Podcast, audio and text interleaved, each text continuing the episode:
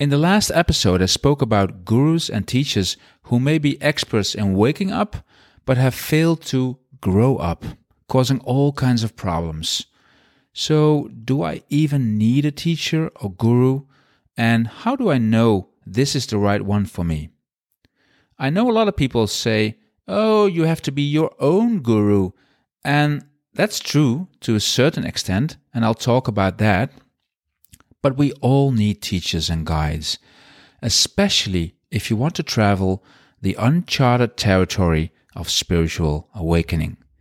So the question to answer for yourself is, how do I pick a good teacher? Let's find out.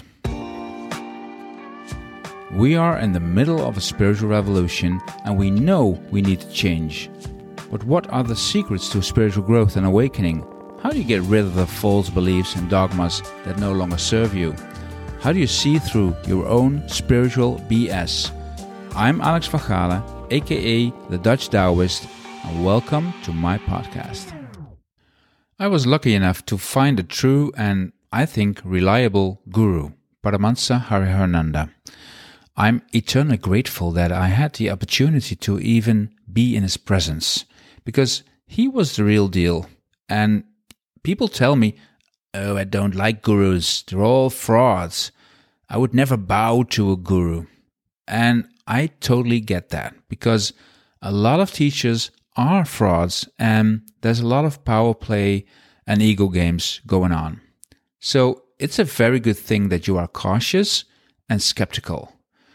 And to go even further, nowadays you can Google anything, so why would you?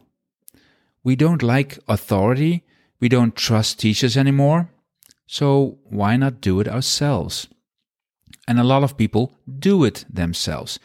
They read books, they go to a workshop or a retreat, but it all stays on the surface.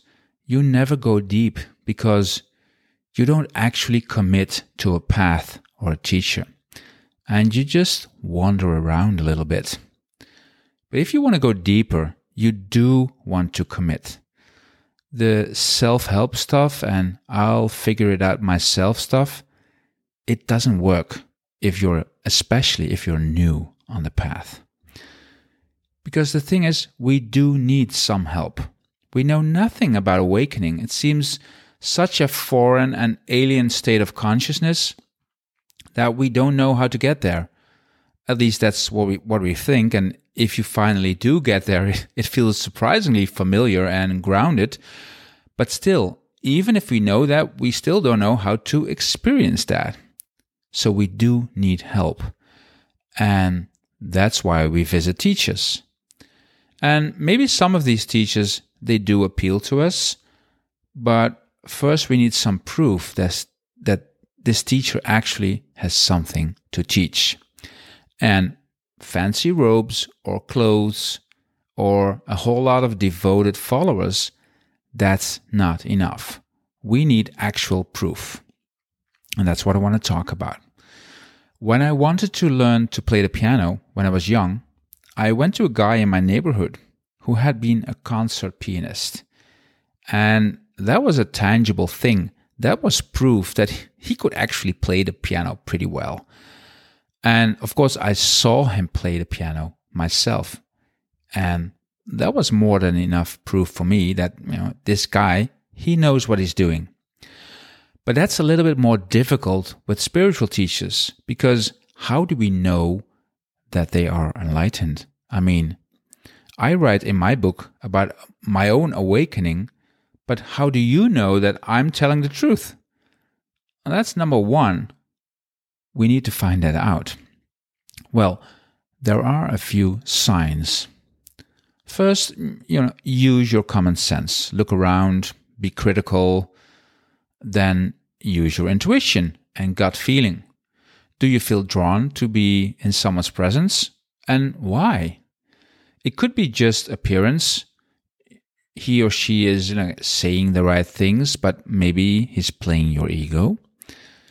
If a teacher seems restless, for instance, or checking his phone all day during a retreat, you obviously don't want that. That's a sign that they have no control over their own minds. But you're not looking for a saint either. I mean, good teachers are very, very human, very approachable, very down to earth. They make jokes, they don't pose as a great prophet, and they don't talk a lot about themselves. I think that is a really important sign.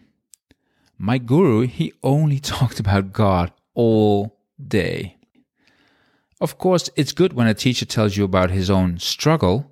You know, that's what I try to do because I think it can help people. But it's not to pose as a great teacher. You know, it's quite the opposite. But how do you gauge someone's actual accomplishments on the spiritual path? Well, there is an important sign, and that's what I'm going to reveal now. If you're in the presence of someone who meditates very deeply, then automatically your meditation will be deeper too. Generally speaking, your meditation will be deeper if you're in a group, so that's number one. But it should be even deeper when you're in the presence of a real teacher. And if this teacher has students who meditate deeply too, well, that's a good sign. And most of the times, these groups with real teachers, they will create a pretty strong energy field, and you will be able to feel that. With my guru, the energy field was just off the chart. You walk into his room and you're transported into a state of deep bliss and love. That was amazing. And there comes a moment when you actually start to notice, you know, he's not in the room. I feel good, but pretty normal. He is in the room. I'm full of love and bliss. And that was not imagination. It happened all the time, and everyone felt it, and they talked about it. And the second thing he could do was initiation. His touch would completely transform you. Maybe it sounds like a fantasy tale, you know, the way I tell it, but these things are possible, and I experienced it. It's the real thing. His touch, and especially during initiation, you would feel the vibration for days. It was incredible. But you're going to say, I don't know a guru like that. I'm just doing workshops, that's it. So all I'm saying is your meditation will be deeper in the presence of a good teacher. But I have to warn you, and that's what the last episode was about. The teacher can be enlightened, so he or she knows all about waking up.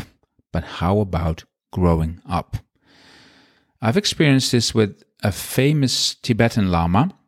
I won't mention his name, but I went to a lecture in Amsterdam in the 90s, and I could clearly feel the presence of someone with a strong spiritual power. And his students seemed pretty happy, so there was nothing to suggest that he was a fraud, because in that respect, he wasn't. But after a few years, the news broke that he had abused many female students, and he had been a bully, and I can only describe his behavior as a psychopath. There was a lot of waking up going on, but no growing up at all. Growing up, that's more a thing about the ego. So you can use your ego, your own discrimination and common sense to see if this person is okay, if he's on the level as a teacher. All you need to do is, and I don't want to make it looks too simple, but all you need to do is look around and be critical. That's absolutely important. Stay critical. Don't go, oh, this is so great. This is such a great teacher. He's so divine. You're with a teacher to learn something, not to be a doormat. The waking up, you can feel that during a meditation, but the growing up, use your mind and gut feeling and common sense. That's it. With the wrong people, you know, there will be enough signs and red flags. So observe yourself. Am I behaving as a grown-up student, or am I giving away my power to a teacher or a group? These issues, they do pop up a lot. I could say in every spiritual community that I've been in, these issues pop up. But a good teacher will help you to become more independent, not less. So I know these are confusing times. You know, truth and character are so easily manipulated, even more so with the internet and the Facebook thing and everything. But that just means, I think, we're getting more used to it too. We're more savvy now. So you can trust yourself to choose wisely. And of course, people are right when they say you are your own teacher. But I would go even deeper than that. Your soul is guiding you, and your soul is connected to a lot of spiritual guides and invisible help. I didn't know that for many years, but it's true.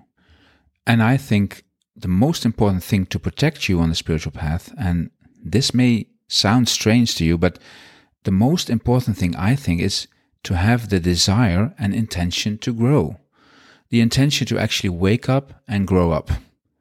And then trust the universe that it will guide you. Trust the universe, trust your own soul to guide you. Because I think we're meant to wake up. We're meant to grow up. It's a deep evolutionary impulse in everyone. And the universe will do all it can to help you in that process. So I hope this podcast helps you. And if it does, please subscribe or leave a comment. Thank you so much for listening. Bye.